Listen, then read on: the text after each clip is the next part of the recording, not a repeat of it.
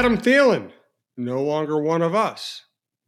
Okay, he'll always be one of us. But he's gonna, he's going to take a little vacation. He's going to go to California. He's going to do the the uh, Minnesota thing, and he's going to go winter in a warm weather climate. Who can blame him for that? Let's get into the Thielen deal. Let's talk about Harrison Smith, Cousins. We will get to Bud Grant because we haven't talked about him on this show yet. This is the Viking Update Show with Jon Krawczynski and Jim Souhan. Brandon Morton is our producer. Thanks for listening. Best way to listen, subscribe to your favorite podcast app. It is free. It's the easiest way to listen. Thanks to Aquarius Home Services. TSR Injury Law, and Star Bank. We are coming to you from the Aquarius Home Services studio. So let's get right into Adam Thielen. That is the freshest news that we can talk about. He gets a three year deal worth up to $25 million uh, to be a top receiver.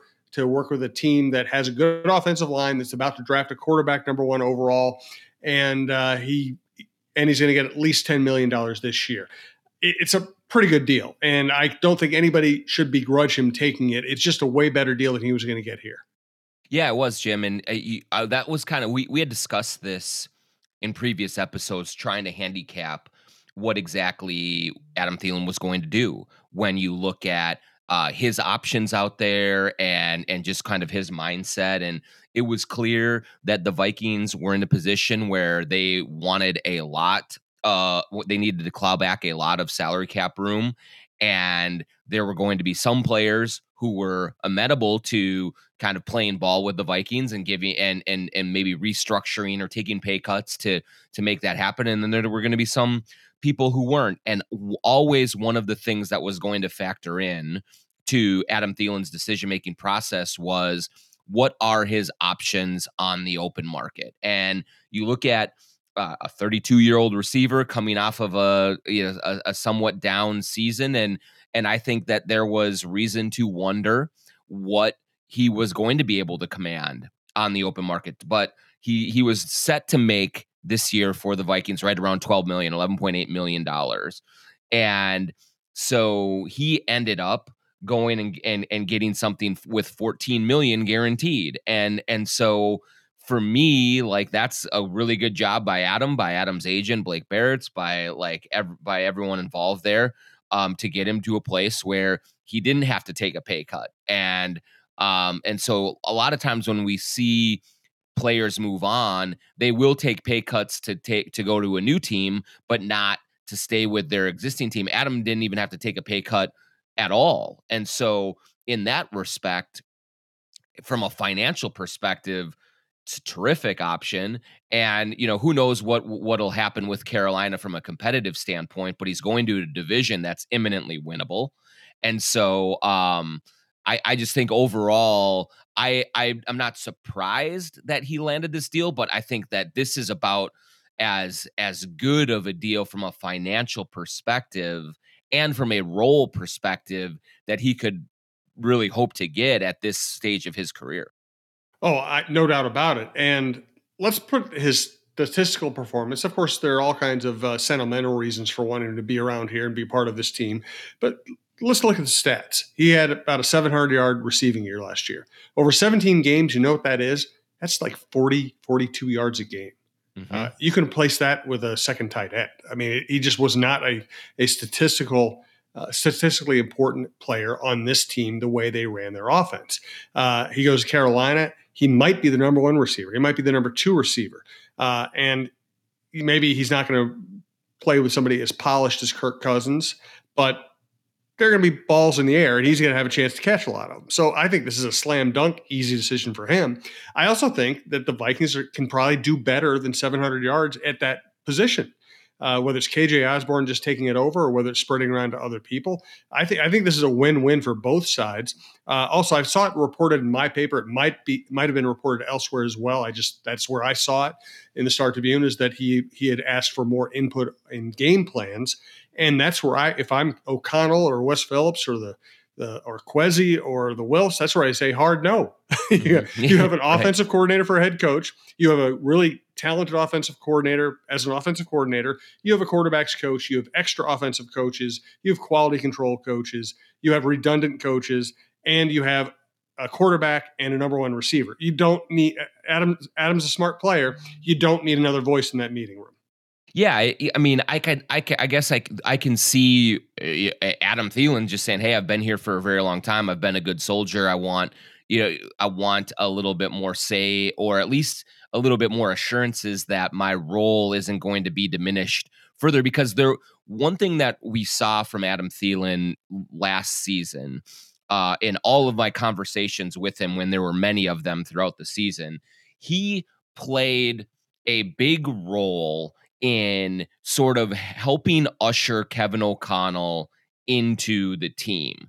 Uh, it was very clear that Adam Thielen was one of the players maybe most disgruntled at the end of the Zimmer era. Um, very maybe most unhappy with how things had gone and devolved, and and and maybe the the the gap between the head coach and the locker room in terms of connectivity connectivity and leadership and all of those things.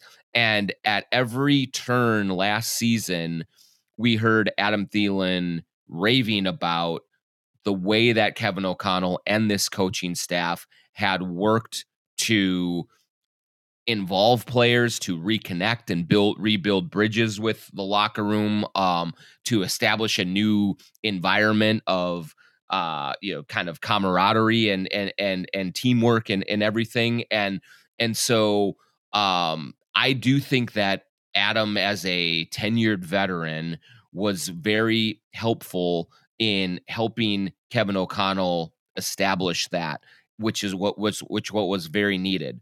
Now, by the end of the season, I also got a sense that Adam was expecting a bigger role in the offense and maybe wanted more targets and wanted more attention to come his way and uh, whether that was the game plan that was going another way or whether that was because Adam wasn't able to gain the separation and win the matchups as often as he did earlier in his career. Maybe there's a combination of both there, but um, it, it doesn't surprise me that that Thielen was looking for that because he sees Justin Jefferson uh, kind of ascending the way that he has. He sees TJ Hockenson come in and really establish himself as the clear cut number two uh option in the in the passing game and so i could i can understand why he said hey is is there a place for me is there enough pie left for me to be satisfied from a competitive standpoint and clearly the vikings said uh adam we're moving on and so yeah.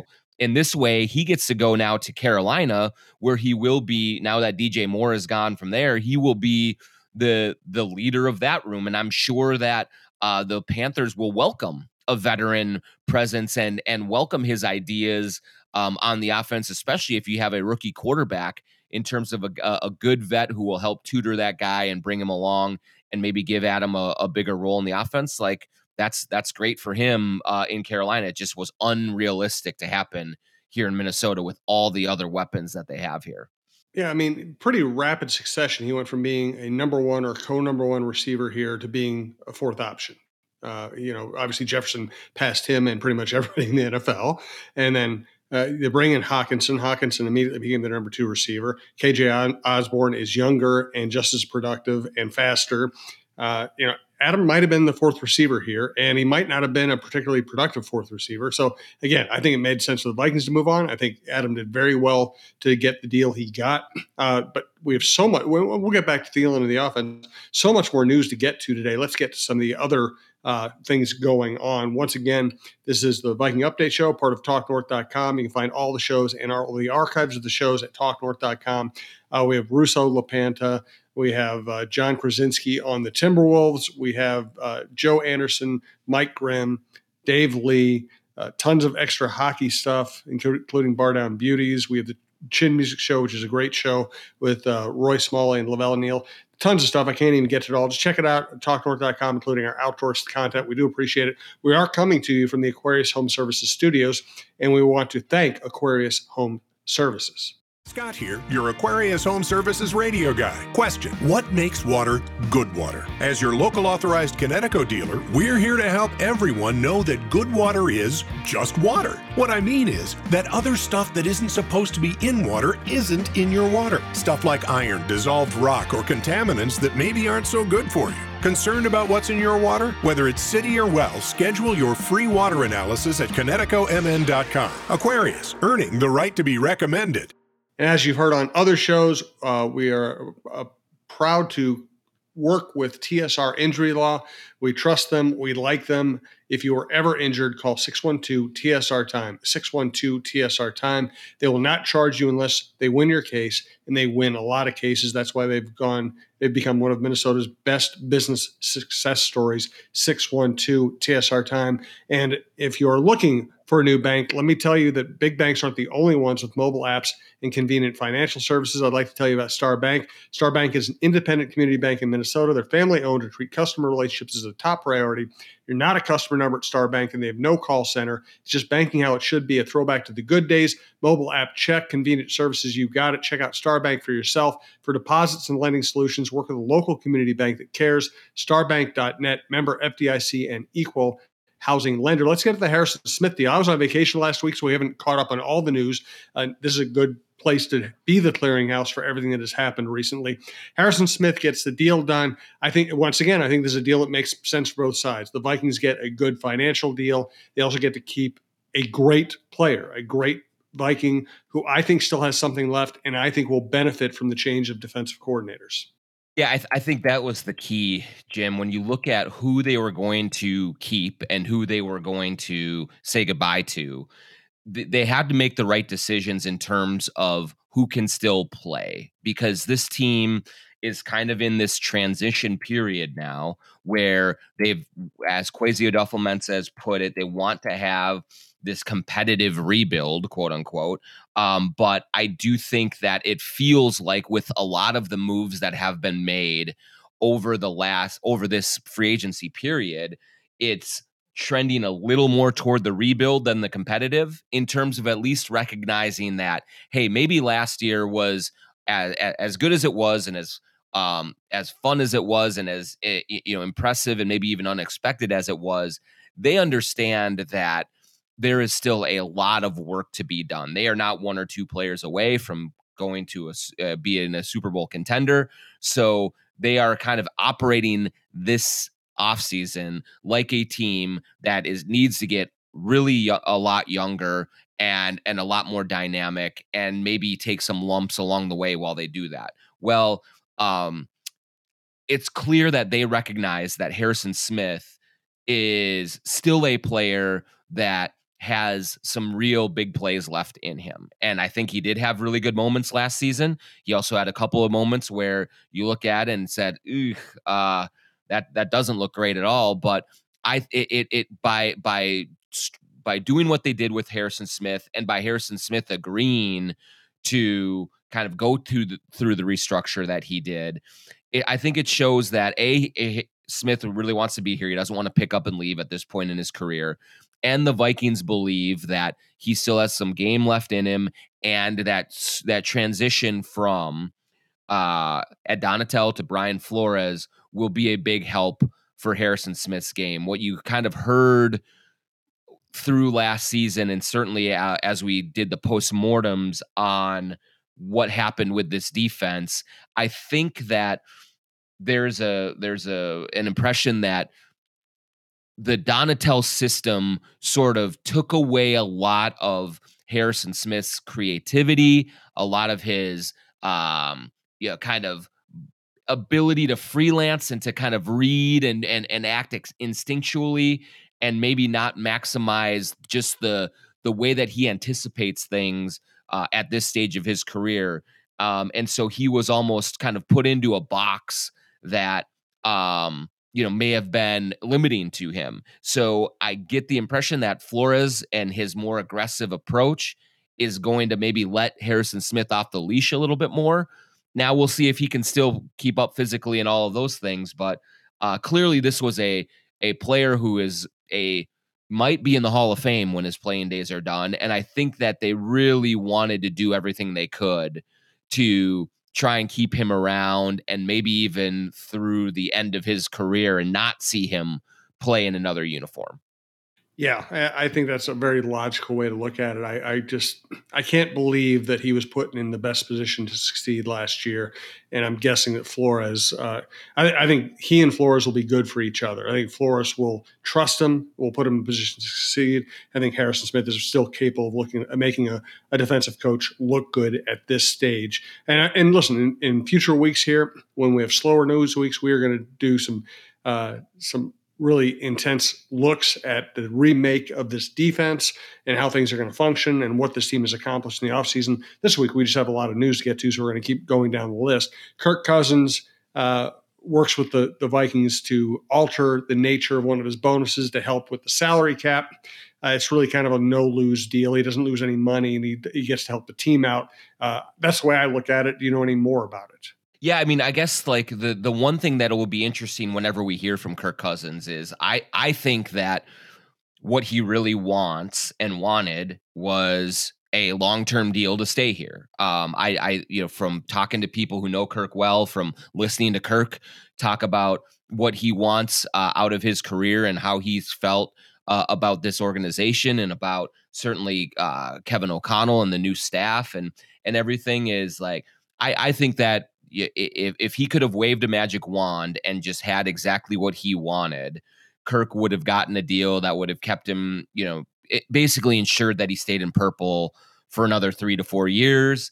And then by that time he can start really looking at does he want to play till he's 40 or does he want to kind of walk away eventually at the end of that contract? And he, the, the the Vikings did not give him that what they did give him was the ability to control his own destiny the way that he has better than any other NFL player in the history of the NFL in terms of contracts, in terms of setting himself up for for more and bigger paydays should everything go well. And so he's going to benefit financially provided there isn't some sort of you know catastrophic injury that he suffers he's going to benefit greatly financially from the way that this is structured so they didn't do wrong by him at all the Vikings didn't. Um, by any means, this was a nice compromise, I think.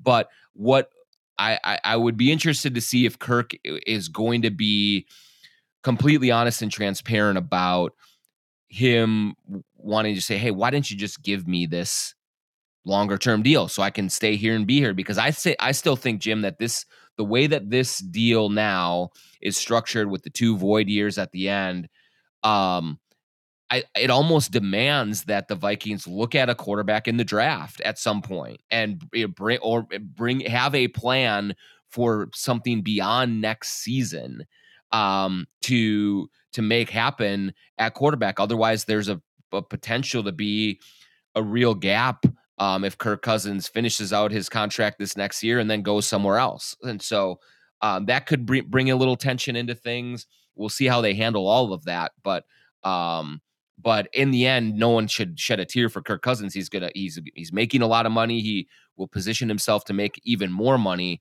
But I think that in the end, I think he really wanted to just be here and just set down the roots and be be the guy here and be able to ride off into the sunset. But I don't think that's to happen right now. No, and there's some risk in letting this play out. But I also think there's logic in saying, okay, let's not overreact to Cousins right. playing well for one year and and really having some magic happen at the end of games, which I, I do give Cousins credit for, but also you you know it's it's a, it could also be a one off. We don't know if there's going to be a regression to the mean in that regard. Also, a year from now, not only will you have had a you know a really good look at Cousins in the second year of an offense uh, with excellent receivers and excellent skill positions around him, position players around him. But also the the TV deals coming down the pike, I think are going to raise the salary cap in a way that would make getting a new deal done with Cousins much more simple. So, yeah, it makes every, it should it should make any, everyone uneasy uh, to not have a guaranteed future at the quarterback position because we know what happens if you don't but there is some logic in readdressing it next year. Yeah, and and I think like that that is one element of it that maybe has been underplayed in terms of we saw what the Giants did with Daniel Jones. And basically like, look, if if you play just so well that we cannot afford not to keep you, we're going to sign you to a, a big deal after that. And so I would I would anticipate that if Kirk Cousins has a, a, a season similar to last year and keeps coming through in the clutch and keeps making Justin Jefferson an all world receiver and keeps benefiting from you know having Jefferson and Hockenson and whoever else they add and and all of that um, and raising the level of this offense and maybe you know then goes on and, and wins a playoff game or or or you know kind of parlays all of the success last year from a team aspect and takes it a step further next season, then you can still just pay him. Um, it's just that I it seems like the Vikings said, "Hey, we don't have to pay you now. We could use a little bit more flexibility built into what we're doing to help us."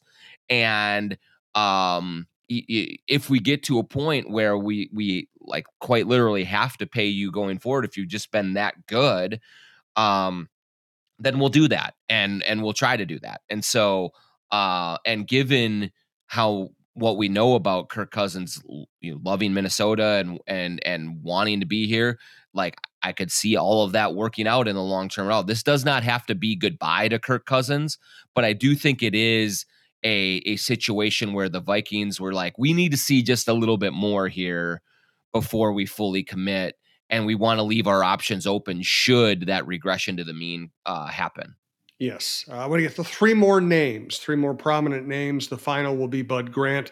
Uh, Dalvin Cook. Uh, there was kind of a, a semi deadline on Friday where he was going to get a bonus if he's still on the roster. They still have him on the roster.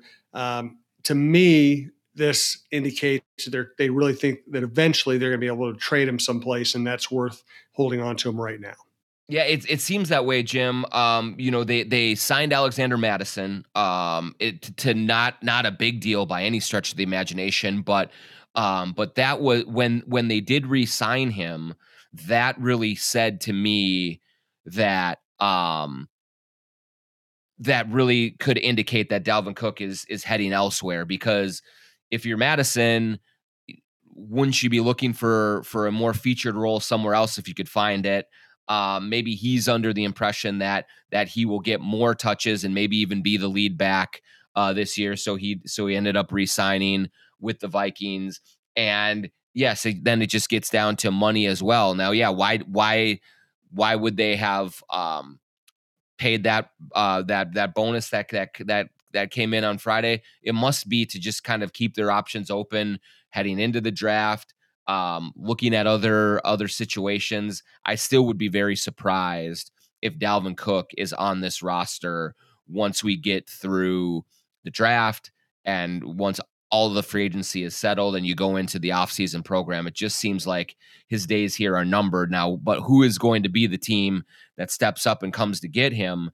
That that to me is a is a question. But uh, it just seems like the Vikings are trying to to hold on to their chips and and see if they can get something for him of value before you know saying goodbye to him. What are you thinking about Za'Darius Smith at this point?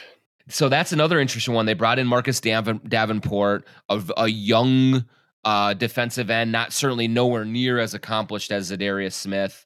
Um, but it has been interesting, Jim, because the the messaging from Za'Darius Smith in, in on social media and and everything else has been of I'm go I'm leaving. I'm going I'm getting out of here.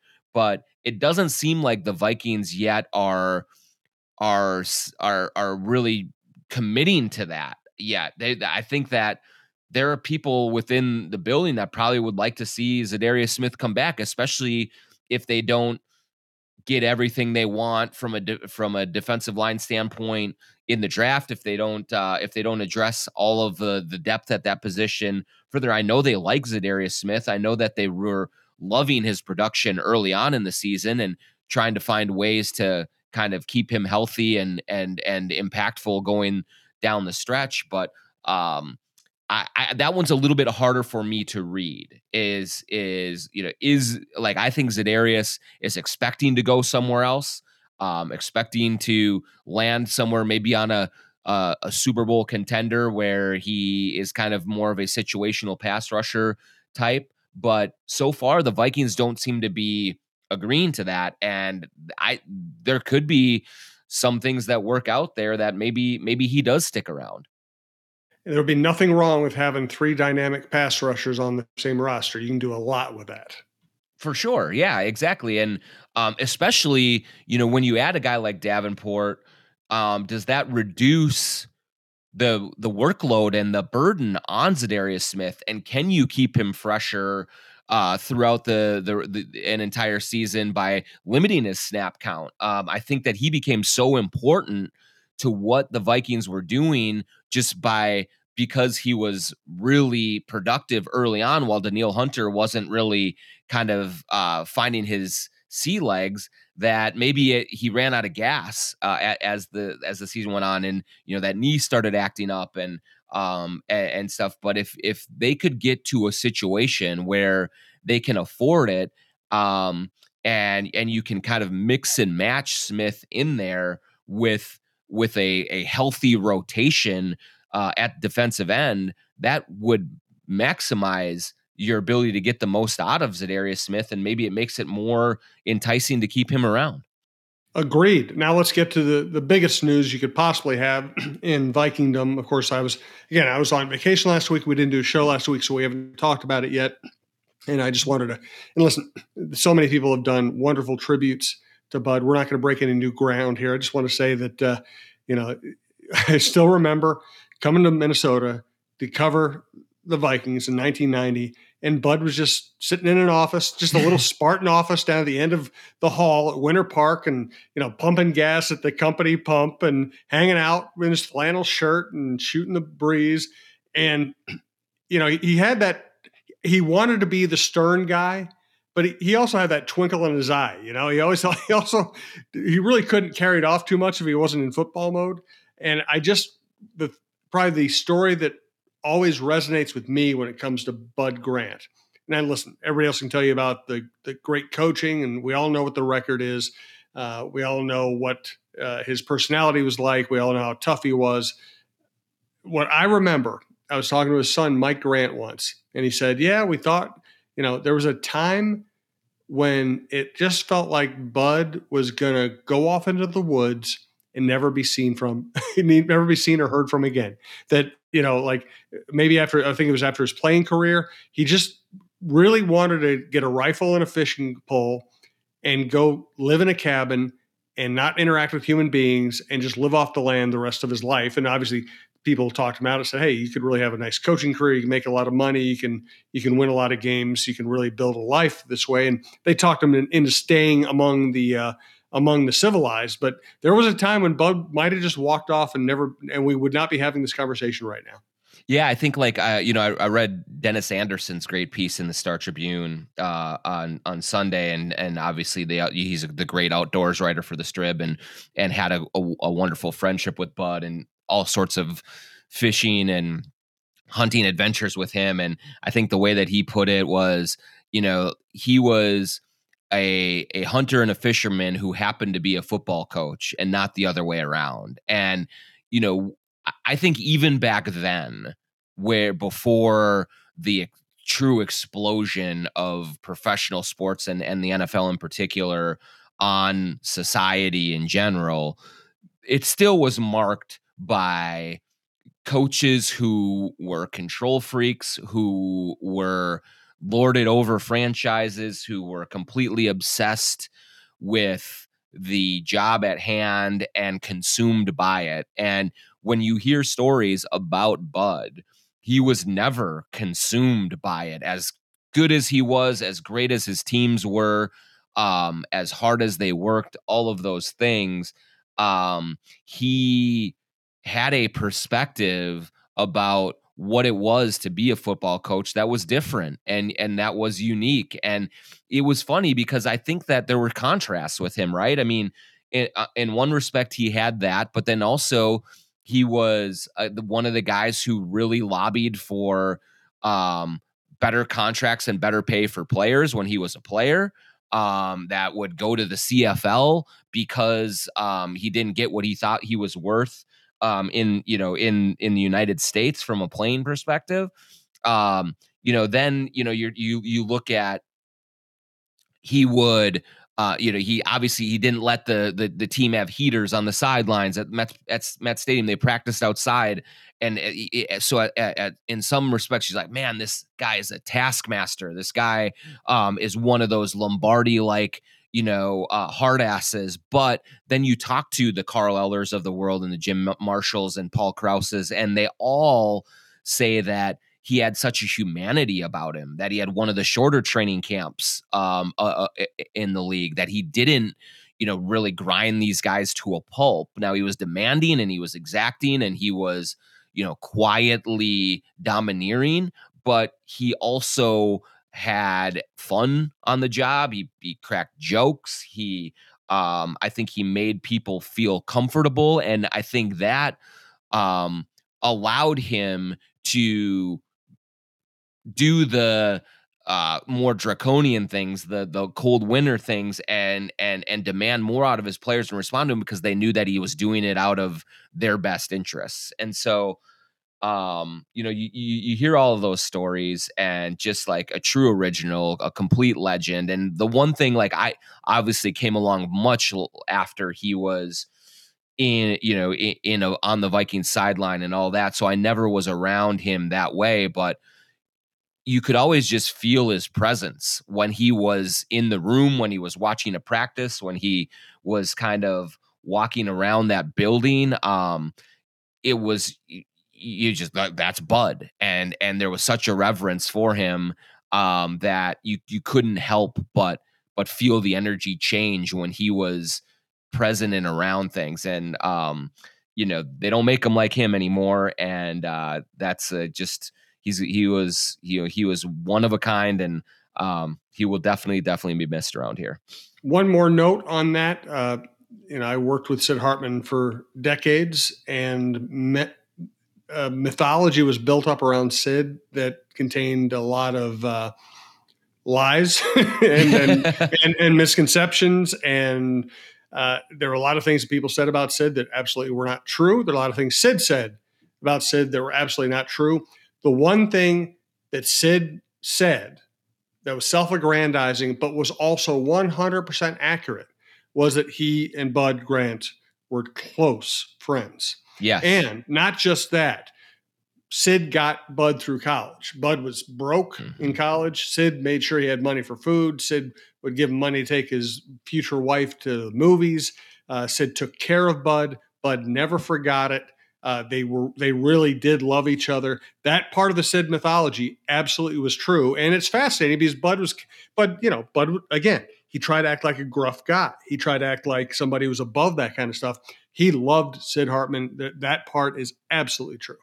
Yeah, I mean, just the connection was was obvious. I mean, picking him to to induct him into the Hall of Fame and all of those other things were were amazing. And and one of the things that you that I noticed both both about Sid and about Bud that you know this is going to sound like I'm making fun and I'm not at all. Uh, you remember Jim when at Winter Park we used to be able to eat lunch there in the team cafeteria on Wednesdays and um, after the team had eaten we, we'd be able to come in and and have a meal there um, at the end of those meals often you would see Bud come into the cafeteria and grab whatever was the main course that day. I mean, at one time I saw a pork chop. There's other time there's all sorts of different stuff, and he'd put it in his satchel and he'd take it home.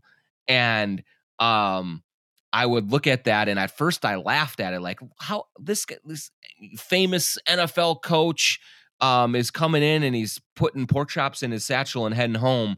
But then, like the more that you realize it, and the more you talked about to people who lived through who came up as youth when they did through the tr- depression and and all of that is you just got an understanding for they understood scarcity and and they understood what it was like to really really struggle and not be able to put food on the table and not um you know not be able to find everything you want in the grocery store. You know during the pandemic and the supply chain issues we started to see a little bit of an inconvenience that way or i can't find this or i can't find that back then it was there is nothing and and we and even if there is we don't have the money to pay for it. And so th- that kind of image is always in my mind of this you know this man who as a boy came up through the hardest of you know most difficult circumstances and that never left him. Like i think that's part of the hunting and fishing as well. It was yes it was entertainment and it was fun for him but it was also a means of getting extra food of doing all sorts of you know uh, uh of of doing things to provide for his family and and so that sort of worldview and that experience was just something that has always resonated with me about Bud, and and really Sid was what came up through that as well. So, um, you know, just just a completely different time, completely different men for sure. Thanks, Jon. Thanks to Brandon. Thank you for listening. We do appreciate it. We'll be back next week, and it's the Vikings. There'll be more to talk about.